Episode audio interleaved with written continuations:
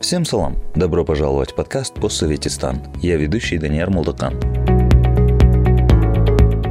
Мы живем в эпоху роста национализма. В США, Индии или у нас в Центральной Азии люди хотят больше для своих государств или наций, хотят сделать их великими за счет других или вместе с другими, то, что мы называем эксклюзивистским и инклюзивным национализмом соответственно. Это отдельный вопрос – это и делает сегодняшнюю волну национализма такой неопределенной. Вызовет ли она всплеск насилия, авторитаризма и этнических чисток? Ведь когда-то такая же волна вдохновила лидеров, как Нельсон Мандела или Махатма Ганди, вести движение за самоопределение, опрокинуть авторитарные режимы и побороть расизм. Увидим ли мы нечто подобное на своем веку и в нашем регионе? Эпизод 3 рост национализма в мире? К добру или к ходу?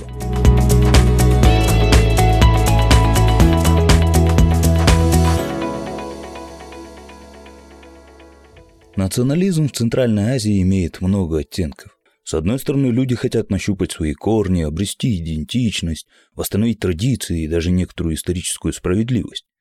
А вот с другой стороны, этот процесс иногда приводит к печальным последствиям к этническим конфликтам или другим спорам внутри нации. Помня об этом, необходимо ответить на возникающие вопросы. Как возродить язык?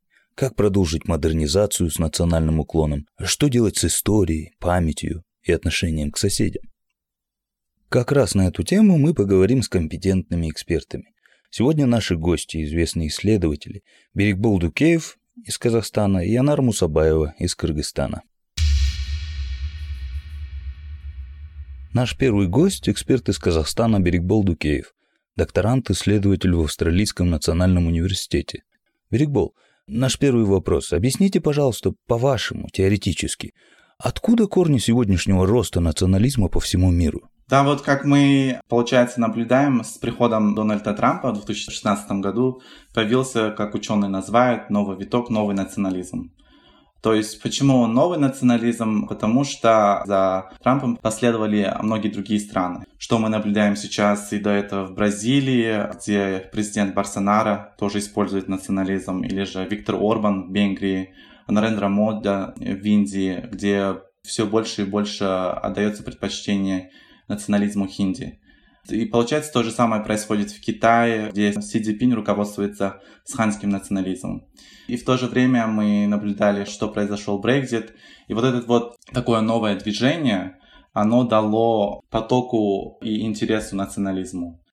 И что отличает этот национализм, почему мы его называем новым, потому что вот эти все руководители, лидеры государства, они определяют иерархии нации. То есть, что мы наблюдали в Америке во время правления Дональда Трампа, то, что он определяет те нации или же те этнические группы, которые он определяет за своих, и другие этнические группы за других. Что это было относительно иммиграции из Мексики или же относительно мусульман. Что мы видим в Китае в отношении уйгур и других этнических меньшинств. И что мы видим в Индии, где тоже отдается предпочтение хинди, и говорится о том, что другие этнические группы, в том числе, например, как мусульмане, они менее предпочтительны в дискурсах на рендер-моде. Все, что это показывает, данные главы государства, они показывают иерархию нации, какая нация или какая этническая группа или какая идеология главенствующая, а какая нет. И этот тренд, он наблюдается, и мне кажется, что он ужесточился именно после или во время ковида, потому что многие люди больше ссылаются на свое государство, потому что им необходимо какое-либо чувство безопасности. И в данном случае мы видим новый тренд. И вот этот виток нового тренда мы можем наблюдать, что он может прийти или же повлиять на страны Центральной Азии в том числе. Я так понял то, что национализм, он везде такой разный, своеобразный, да? И он может принимать какие-то совершенно причудливые формы. Вот на этом фоне, да, я хотел спросить, что есть казахский или казахстанский национализм. Я вот тут уже не знаю, как правильно сказать, казахский или казахстанский.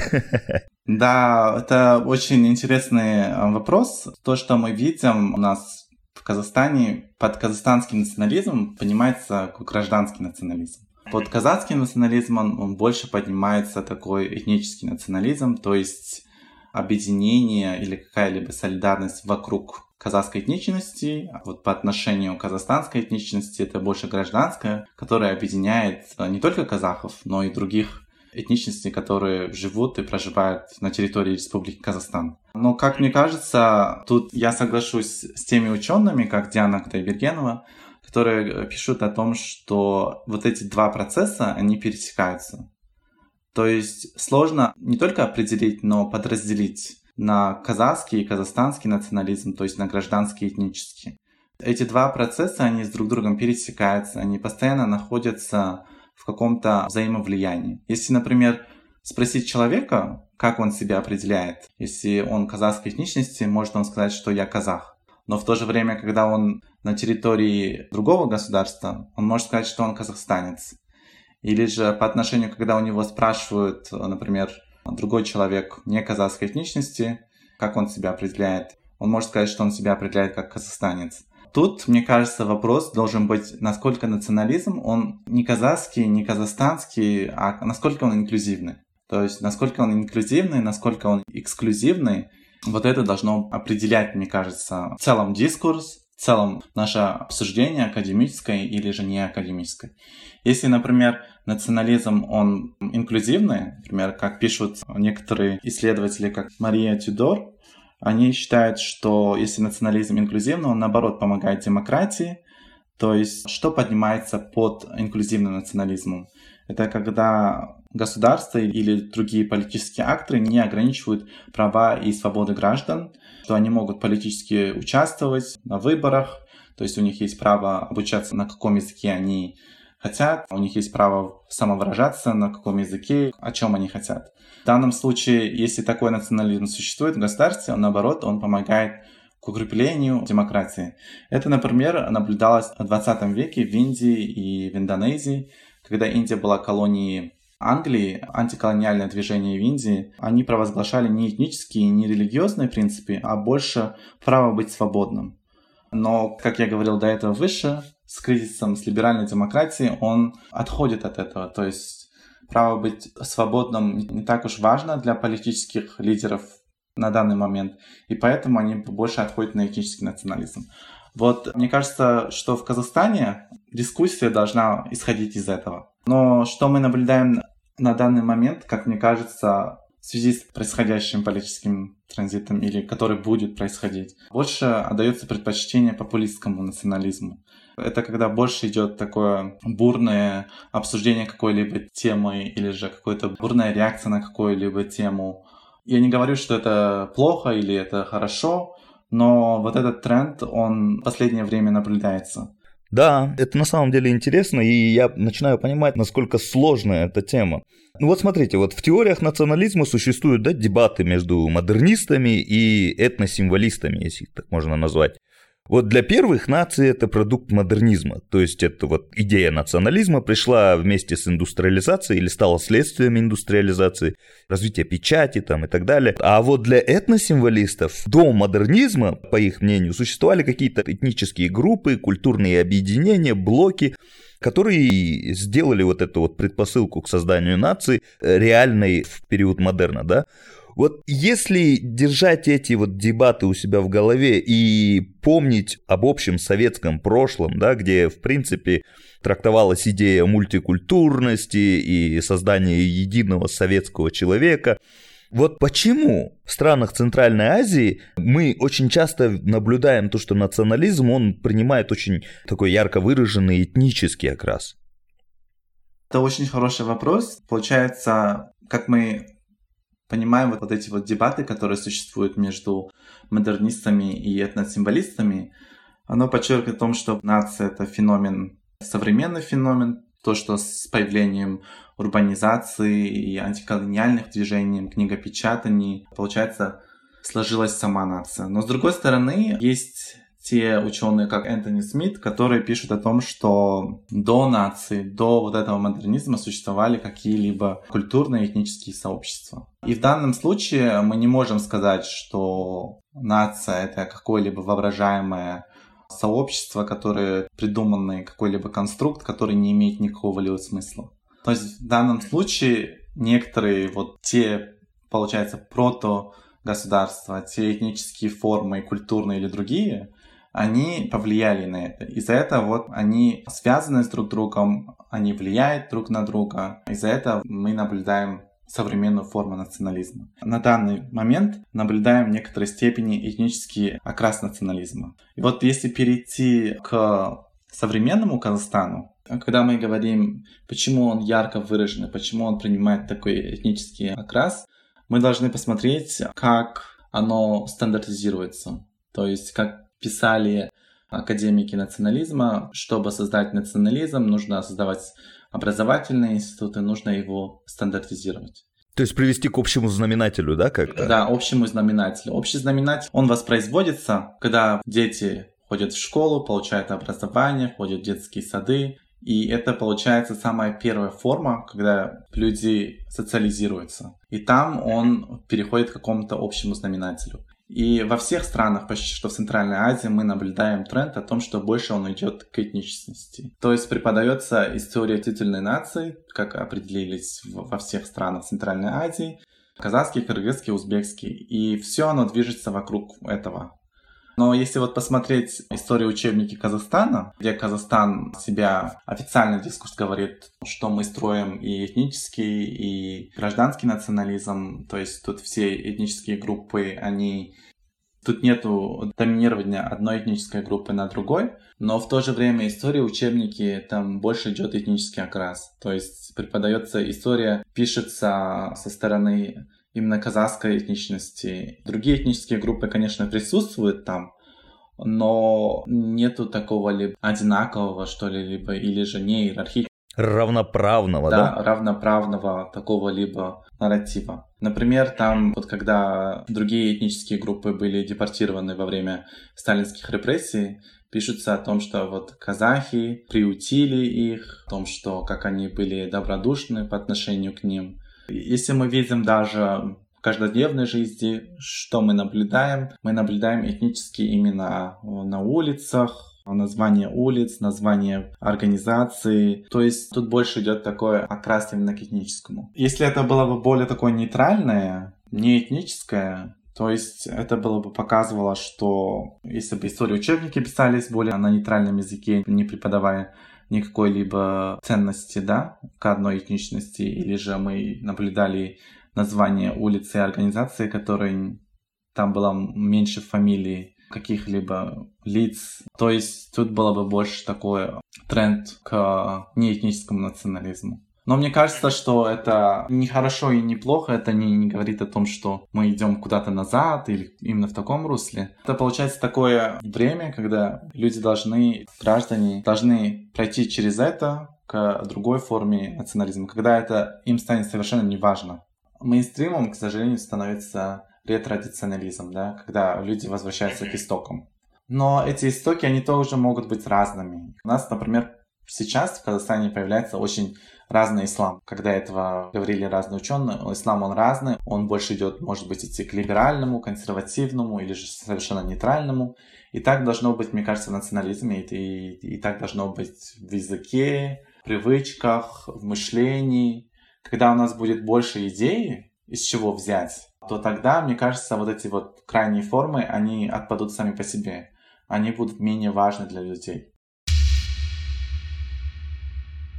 Наша следующая гостья Анар Мусабаева.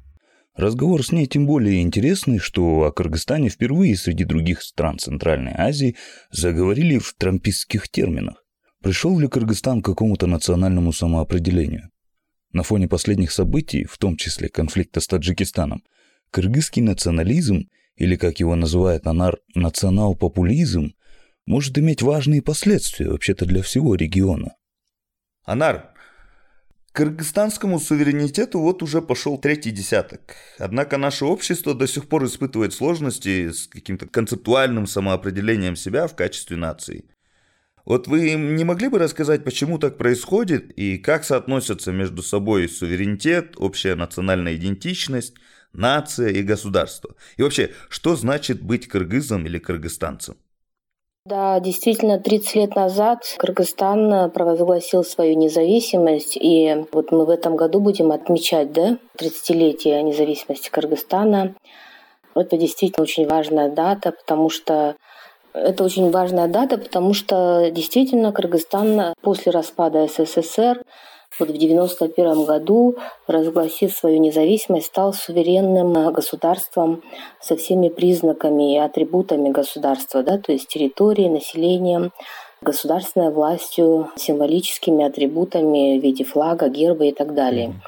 Вот на самом деле еще даже во времена СССР Кыргызстан, конечно, Кыргызская ССР, да, в составе э, СССР, Союза Советских Социалистических Республик, тоже формально обладал признаками суверенного государства, но фактически он не являлся суверенным, потому что это была часть СССР, и поэтому Конечно, в качестве международного субъекта Кыргызстан не выступал да, в международных отношениях, самостоятельно внешнюю политику не определял.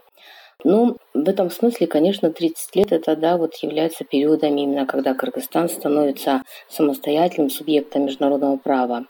Ну, другой вопрос о суверенитете, да, насколько суверенитет у нас подлинный, действительно ли мы обладаем суверенитетом, это, в общем, очень такой дискуссионный вопрос. И это неспроста, потому что, наверное, вы тоже замечаете, что в общественном дискурсе Часто мы говорим о том, что мы не являемся полностью независимым государством. На самом деле Кыргызстан, несмотря на то, что прошло 30 лет после провозглашения независимости, он все еще не может самостоятельно определять свой курс развития, да, внутренний, даже не говоря уже о внешней политике.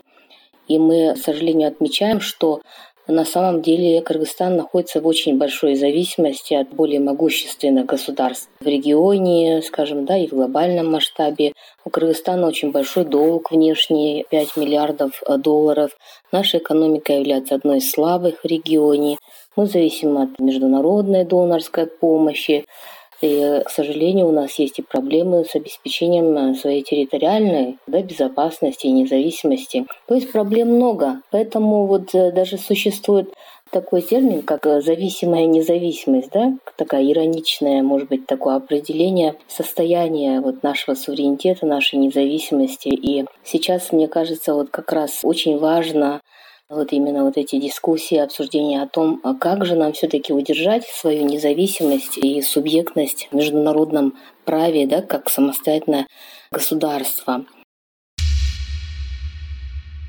Что касается вот части вашего вопроса относительно самоопределения нации, почему мы не можем определиться и вообще как соотносится между собой суверенитет, идентичность нации, государства и так далее – ну, что можно сказать? Конечно, вот терминология это очень сложная и запутанная, и очень часто вот эти понятия употребляются как взаимозаменяемые, да, но на самом деле есть разные нюансы этого понимания. И вот чтобы, скажем так, упрощенно объяснить, вот обратимся к ООН, да, или к, на карту, если посмотрим, то мы увидим, что в мире есть э, много разных стран, вот они определяются какими-то границами, территориями и так далее. И когда вот мы говорим об Организации Объединенных Наций, да, мы говорим нация, да, здесь нужно понимать, что здесь речь идет о международных отношениях, о так называемом, есть термин такой nation state, да, который переводится как нация государства. Угу. И характерным признаком да, нации государства является национальный суверенитет. Что это означает? Это означает, что внутри своей территории обладает государство монополией на власть, на применение насилия, а во внешней среде, во внешней политической среде, международных отношениях является независимым по отношению к другим самостоятельным субъектам, причем равноправным, да, вот. И именно вот в этом смысле вот, Организация Объединенных Наций, United Nations, именно ну, употребляется вот это понимание nations, да, как государство. То есть речь идет здесь не об этносе, не этнической группе, а именно государство, потому что субъектами международного права членами он является именно государством. Угу. Тем не менее, вот как бы в обыденной речи или даже среди политологов часто говорят просто, да, вот нации, да, имея в виду государство.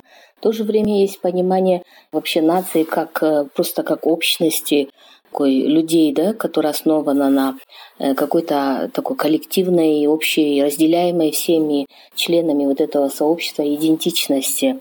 Основой идентичности является язык, культура, история, историческая память, да, то есть вот когда понимают вот нацию как э, историческую общность, то здесь акцент делается именно на людях, на народе, да, или вот если мы вспомним, как в преамбулах Конституции там, да, США или даже вот нашу Конституцию взять кыргызскую, мы говорим «мы народ Кыргызстана» или там «мы народ США», там они у себя указывают. Именно здесь вот речь идет именно как такой вот некой общности людей с общей идентичностью. Да. да, что значит быть кыргызом? Для всех может быть это по-разному, но Допустим, для меня быть кыргызом – это значит принадлежать вот кыргызскому этносу, да? идентифицировать себя с кыргызским этносом, с его историей, с его традициями, с его языком, культурой и так далее. Кыргызстанец – это, наверное, это понятие, которое характеризует, скажем, твою идентификацию как гражданина да, определенного государства, то есть Кыргызстана. Это как раз отражает именно вот разные подходы, разное понимание именно к тому, как мы определяем, например, кыргызскую нацию или кыргызстанскую нацию, да, разные здесь могут быть подходы. Можно задаться вопросом, есть ли кыргызская нация, да, и что да. является основанием этого. То есть это является именно а базой этого является кыргызский этнос или это являются все граждане Кыргызстана. Ну, в Конституции у нас э, такое определение именно как гражданская нация, да, то мы говорим, что народ Кыргызстана состоит из всех этносов. Э, проживающих в Кыргызстане, да, то есть у нас, значит, в Конституции это все-таки гражданское определение нации идет. То есть кыргызская ну, нация – это вот лозунг нашего первого президента, да? То есть Кыргызстан – наш общий дом. Ну, не совсем так. То есть вообще с этими лозунгами, конечно, нужно быть всегда осторожно. Ну, можно, да, сказать в определенной мере, что этот лозунг, он был направлен на то, чтобы содействовать такому формированию именно гражданской идентичности, чтобы каждый кыргызстанец, он чувствовал себя как бы частью вот этого коллективного целого, равноправного причем, да, и что это наш общий дом, имеется в виду, что все этносы, которые проживали в Кыргызстане, они являются, скажем, представителями одного народа, одной нации кыргызстанцами являются. Но, э, к сожалению, как бы вот эти лозунги, они не всегда, скажем так, достигают э, ну, тех задач, которые ставили перед э, собой люди, которые эти лозунги выдвигали. Потому что на самом деле даже вот этот акаевский лозунг «Кыргызстан – наш общий дом», он вызывал различные противоречивые чувства, да. Иногда его обвиняли даже в том, что он назвал Кыргызстан общим домом, имея в виду, что это такой проходной двор, как бы, да, что здесь нет хозяина. Многие говорили, некоторые политики, что кыргызы, они получается, как бы теряют вот эту некую свою роль титульного этноса, да, которые, большинства, угу. которые составляют ядро Кыргызстана. Вот поэтому вот эти лозунги, конечно, воспринимались очень по-разному. К лозунгам всегда нужно относиться очень осторожно. Да, я понимаю, потому что их можно интерпретировать тоже по-разному. Но вот такой вопрос, да, а почему тогда в постсоветских странах и в Кыргызстане в том числе слово национализм очень часто ассоциируется именно с этничностью? Вот вы тоже как бы говорили о том, что для народа, для населения, да, эти лозунги, они звучали таким каким-то устрашающим образом. Именно почему? Потому что был страх потерять вот это вот ядро нации, которое вот завязано на этничности, да, то есть угу. на, на какой-то вот титульной нации. И причем часто воспринимается это все вот как-то негативно, да. Новый президент наш вернул строку национальность в, в кыргызских паспортах, да, и вот мне кажется, то, что это должно волновать людей, да? Ну, почему это ассоциируется в постсоветских странах и в том числе в Кыргызстане э, очень негативно? Вот вообще слово национализм воспринимается негативно. Я думаю, что это все-таки влияние вот этого нашего советского исторического наследия, потому что в советское время вы знаете, что идеология коммунистической партии Советского Союза была направлена на то, чтобы ну, создать такую некоторую такую новую общность, советский народ, да? Это можно как бы по аналогии сравнить, например, с концептом плавильного котла, например, в Соединенных Штатах Америки, да, страна, которая состоит из такого огромного количества, скажем, разных этносов, там, э, расовых там, групп и так далее, языковых групп. У них была такая концепция. В Советском Союзе это была такая именно тоже концепция своего рода плавильного котла, сделать советский народ, да, вот э, как бы нивелировав, э, скажем, такие да. этнические, национальные особенности и так далее. Поэтому в то время, когда говорили о национализме или националистами называли, допустим, ну, политиков там или, я не знаю, представителей интеллигенции, то это очень негативные коннотации были да, этого слова, э, потому что национализм воспринимался как шовинизм или идеология, которая проповедовала бы исключительность какого-то этноса, да, какие-то особые заслуги перед историей Советского Союза и так далее. И вот это вот восприятие, оно, к сожалению, осталось, и это очень mm-hmm. мешает на самом деле сейчас обсуждать э, вот эти вопросы да, построения современного самостоятельного государства Кыргызстан, построение общей нации, э, вернее, нации, да, значит, общей идентичности и так далее. Что касается вот да. паспортов и э, вот этой строки, которая указывает этническую принадлежность, не знаю, да, это, наверное, волнует людей, я думаю, потому что вообще, если посмотреть историю вот того вопроса вот этого, когда решили убрать эту графу. Этот вопрос на самом деле в 2016 году обсуждался. В начале была такая инициатива вот со стороны ГРС нашей. Потом э, в то время как бы негативные отзывы были относительно этой инициативы, потому что, как вот выше мы говорили о том, что представители кыргызского этноса, они говорили о том, что это неправильно, потому что кыргызы являются ядром нации да, в Кыргызстане, и что убрав эту графу, вообще это как бы не конституционно даже, что мы лишаем людей возможности указывать свою этническую принадлежность. Даже речь шла о том, что вот что есть люди, которые гордятся тем, что принадлежат кыргызскому этносу, и почему они должны быть лишены такой возможности. Вот, и изначально вот этот вопрос э, как бы отложили, но в семнадцатом году немножко таким волевым методом, скажем так, вот эта все-таки графа, она была отменена, когда вот стали выдавать новые биометрические паспорта. Ага. Эта графа была отменена, потому что, ну, как по задумке, это было бы шагом на пути того, чтобы вот убрать вот эти противоречия относительно этнической идентичности и просто, ну, как бы способствовать, скажем так, немножко форсировать, что ли, подход, идеологию, если хотите, да, вот именно гражданской э, идентичности, гражданской нации.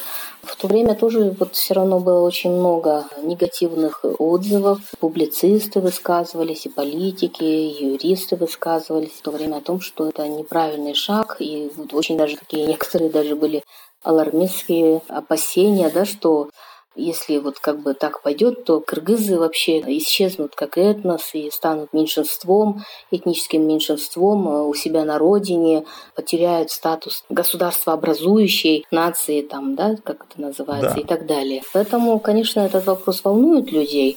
Ну, я думаю, что многие приветствовали вот этот шаг нового президента. Я думаю, это как раз те люди, которые выступали против того, чтобы убрать эту графу, потому что они считают, что это должно быть правом э, гражданина указывать свою этническую принадлежность. Поэтому, конечно, этот вопрос волнует настолько, насколько это связано с восприятием того, является ли это позитивным или негативным да, с точки зрения сплочения, что ли, консолидации, скажем так, всех этносов в Кыргызстане.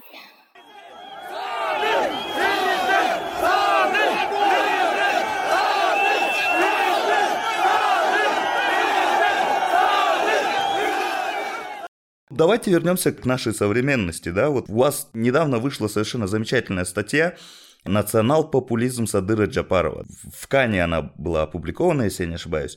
Вот в этой статье вы упоминаете разные причины и особенности национал-популизма.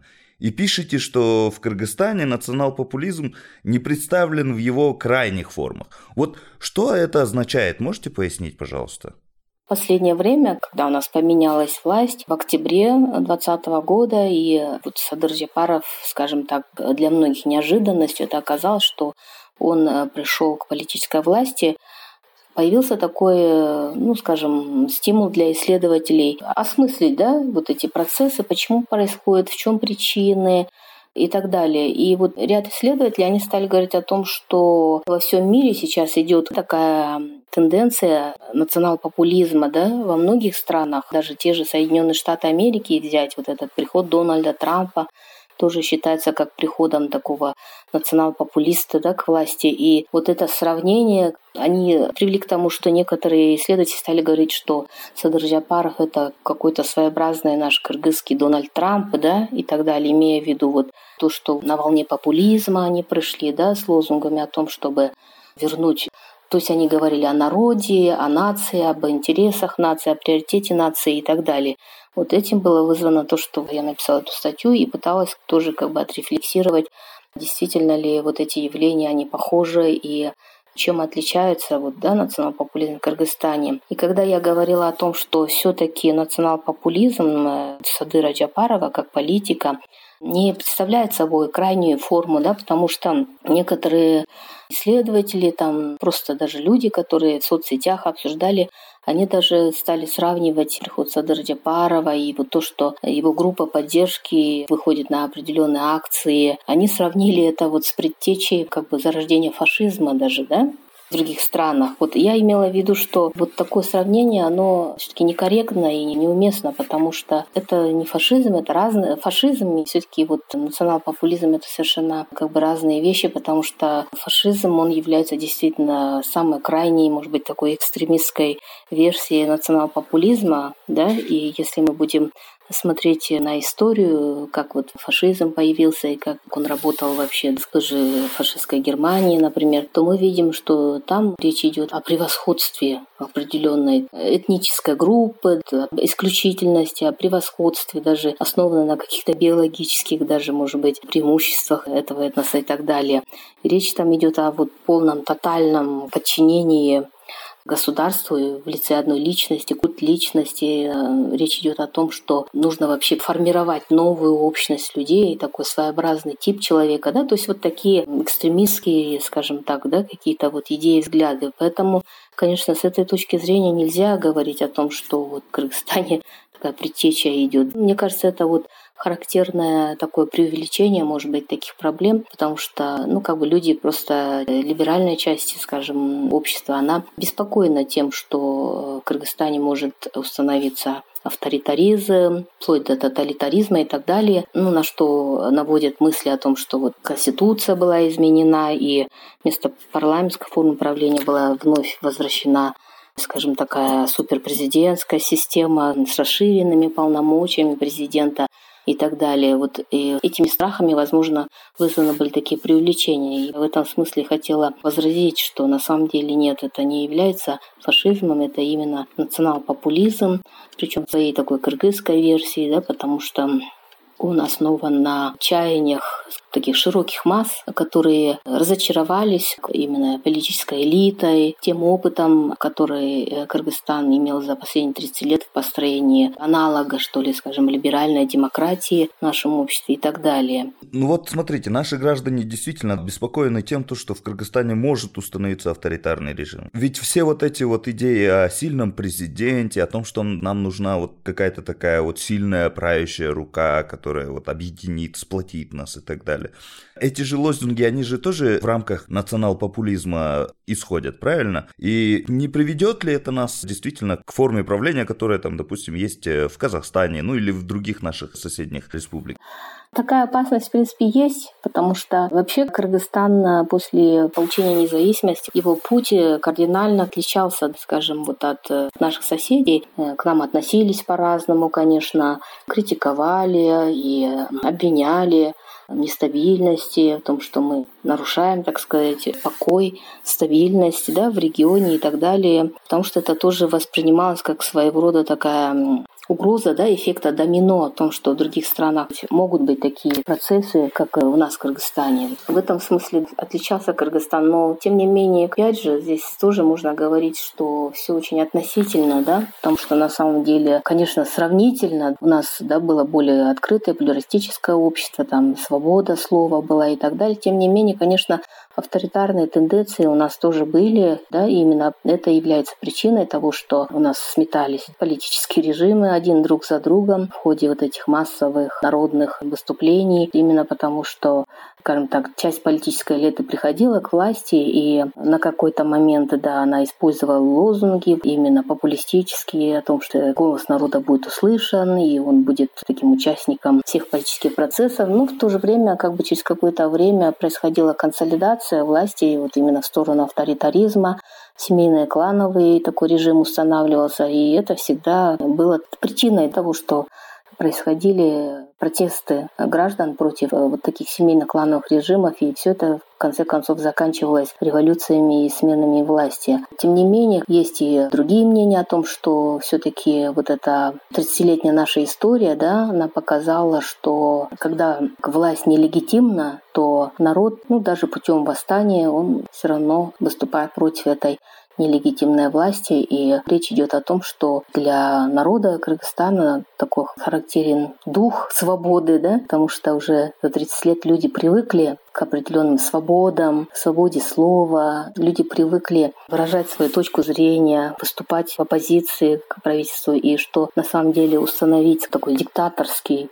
режим, который есть э, в соседних странах, что кыргызы как бы в принципе невозможно. Да? Есть и такое мнение. Эти аргументы тоже валидны, скажем так. Вот. Поэтому э, трудно сказать. Очень много зависит именно от э, того, насколько мы сможем все-таки повысить эффективность наших mm государственных политических институтов, функциональность государства улучшить, потому что ведь многие говорят даже о том, что Кыргызстане, к сожалению, вот наши соседи особенно часто любят говорить, что у нас нет государства, что у нас есть охлократия, власть толпы. Ну, конечно, это с негативными такими оттенками, конечно, это говорится, но это тоже, конечно, большой повод для размышления о том, чтобы думать о том, как нам укрепить именно функциональность своего государства, потому что действительно есть же эти аргументы не беспочвенные, угу. и Э, мы должны думать о том, как сохранить свое государство, как действительно укрепить свой суверенитет, вот эти вопросы, они очень актуальны, конечно. Да, очень актуальны и очень важные. И я думаю, то, что каждый кыргыз или кыргызстанец должен сейчас действительно задуматься да, о том, кем он является и что его связывает, именно что заставляет его ассоциировать себя с этим государством. Если можно, вот один последний вопрос, это чисто для себя, я, я его задам. Смотрите, вот вы сказали угу. то, что идеи, которые объединяют людей в одну нацию, это в основном язык, культура и так далее и тому подобное, да?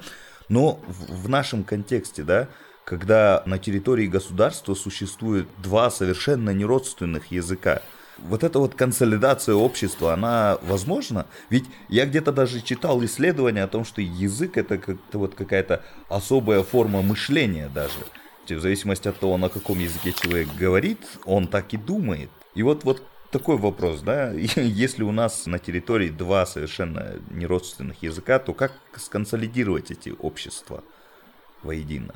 Возможно ли это вообще? Вы имеете в виду кыргызский язык и русский язык, да? Да, да, да, да. Да, у нас русский язык является официальным, кыргызский государственным, но тем не менее они имеют такое параллельное использование, параллельное хождение. Скажем, то, что у нас русский язык является официальным, это, наверное, больше вызвано такой геополитической необходимостью, да?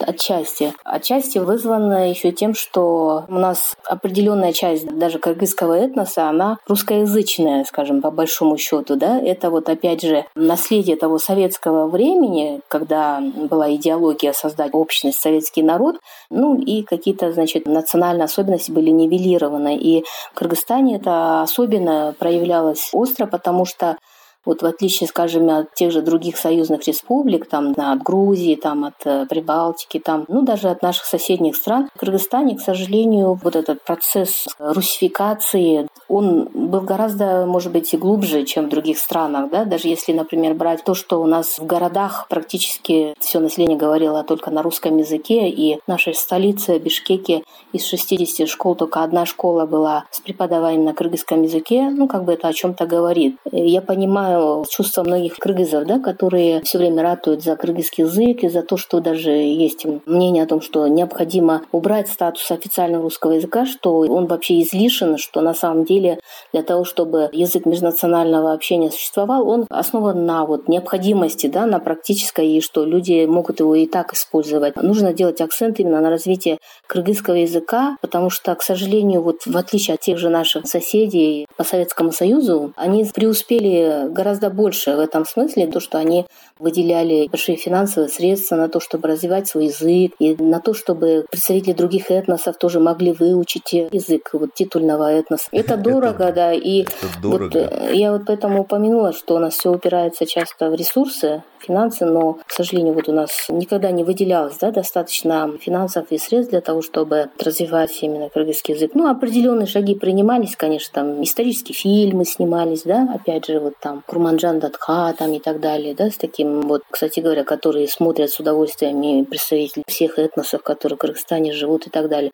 Все это, конечно, хорошие шаги, но тем не менее этих мер недостаточно да, для того, чтобы преодолеть, что ли, скажем, такой своеобразный исторический комплекс того, что кыргызский язык, он был, скажем так, ему просто не давали возможности да, развиваться, mm-hmm. скажем, на адекватном уровне, чтобы все-таки представители кыргызского этноса, они смогли развивать свой язык. И опять же, это же очень важно для такой вот внутренней коммуникации между разными частями кыргызского этноса, как я сказала. У нас одно из таких э, линий разделения это городские, сельские, киргизы и кыргызы, да, и так далее. Вот это же все очень э, мешает э, консолидации, консолидации, солидарности, сплочению, да, хотя это очень важно, тем более для такого малого народа, относительно малого, конечно, я имею в виду, сравнительно с другими да, соседями теми же, для консолидации народа. Да. Это очень важно. Это поэтому это очень сложные вопросы, конечно, потому что они всегда связаны с политикой, с геополитикой, э, очень чувствительные, и поэтому все-таки в этом смысле наши власти всегда осторожно продвигаются, чтобы... Чтобы, не дай бог, ничего не случилось, да? Да, можно так сказать, в определенном смысле, да. Хотя, конечно, понятно, что без правильно действительно язык, вот эта историческая память, история, культура, они являются основой идентичности. Поиск общего знаменателя на самом деле и есть главный рецепт успешного нациостроительства. На эту тему есть очень замечательная и заметная книга от автора Андерсона Вимера «Почему некоторым нациям удается объединиться, а другим нет». Так вот, автор утверждает, что есть различия между образованием национальных государств и национальным строительством. Создание независимого национального государства с флагом, армией, гимном, только что отчеканенными деньгами и напечатанными паспортами вовсе не гарантирует, что граждане отождествляют себя с нацией или что они признают авторитет этого государства. Строительство нации не означает автоматически политическую стабильность. Во многих независимых государствах Африки и Азии автократические режимы существуют десятилетиями благодаря безжалостному подавлению политической оппозиции, а вовсе не потому, что они смогли эффективно интегрировать общество с учетом индивидуальности каждой группы социума. Экономическая бедность, искусственно проведенные границы, э, наследие колониальной политики, разделяя власть которая, и слабость постколониальных государств затрудняют национальную политическую интеграцию. На самом деле, наоборот, насилие, конфликты распространяются в странах, где большая часть населения не представлена и не имеет права голоса в политике и правительстве на национальном уровне. Построение нации не означает модернистский про прогресс по континууму от племени к нации. Задача, которая стоит перед нами, это построение интегрированной нации, где каждый голос учитывается.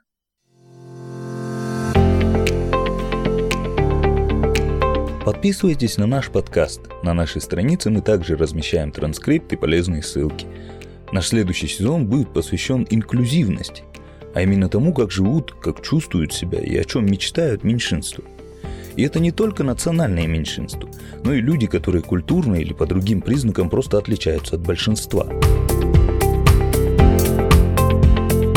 Все эпизоды этого сезона вы сможете найти на нашей странице в Facebook «Постсоветистан» и на сайтах CAN, caa-network.org и PaperLab, paperlab.kz, а также на подкастинговых платформах. Давайте о себе знать, комментируйте, оценивайте и делитесь информацией о постсоветистане в ваших социальных сетях. И обязательно отмечайте нас хэштегом постсоветистан на Facebook, Instagram и Твиттере. Спасибо вам за внимание и до встречи на следующем сезоне.